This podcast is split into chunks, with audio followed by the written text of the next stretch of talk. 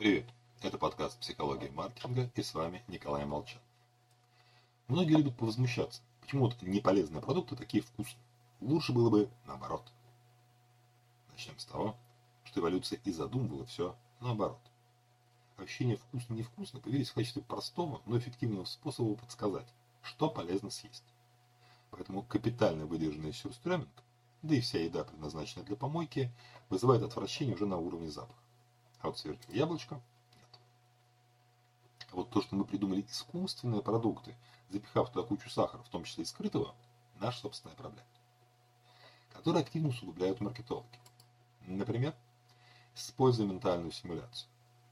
Так в исследованиях ВОХ испытуемым показывали красочное изображение еды, после чего предлагали подзакусить на выбор сладким батончиком или фруктами, и чем больше привлекательных фото смотрели люди, тем чаще выбирали неполезную шоколадку.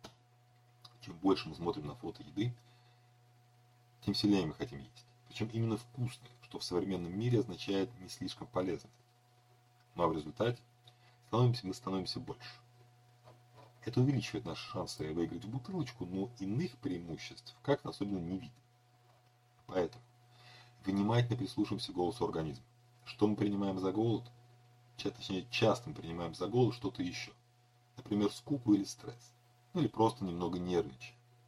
Существует много поводов, множество поводов, когда мы начинаем жевать, пытаясь понять свербящее чувство внутри нас, которое вовсе не обязательно имеет отношение к голоду.